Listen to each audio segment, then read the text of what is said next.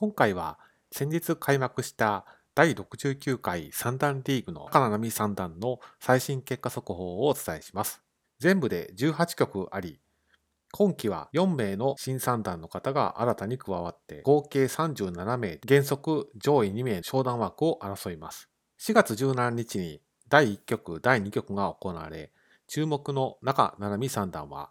残念ながら2連敗となってしまいました。こちらの勝率については、現時点までの通算勝率になっています。どちらかには勝って、まあ、なんとか1勝1敗というスタートを切りたいところでしたけれども、まあ、気を取り直して次回以降ということになります。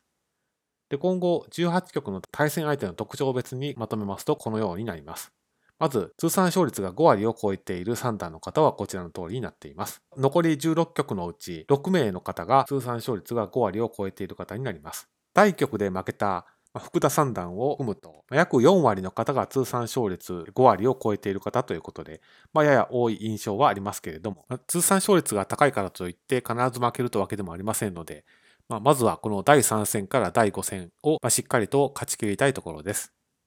でこの他ですと、新三段の方が4名いらっしゃるんですけれども、4名の方と全員対局が組まれているのが特徴的です。うまくばらけている感じでして、第6戦、第9戦、第11戦、第17戦というようなばらけた感じの対戦となっています。その他ですと、前期辞典を獲得された三田三段との対戦も第10戦に予定をされています。三田三段は今季2連勝スタートですので、まあ、強敵というふうに言えると思います。えー、通算勝率が5割を下回る方とはこの4局が組まれています。ですので、三段リーグはまだ始まったばかりですので、まずは連敗を止めて、通算勝率が5割の方が続く第3戦から第5戦のところを、まあ、可能であれば3連勝、まあ、悪くても2勝1敗という成績で、なんとか商談先生に加わっていけるような成績を当面は維持したいところです。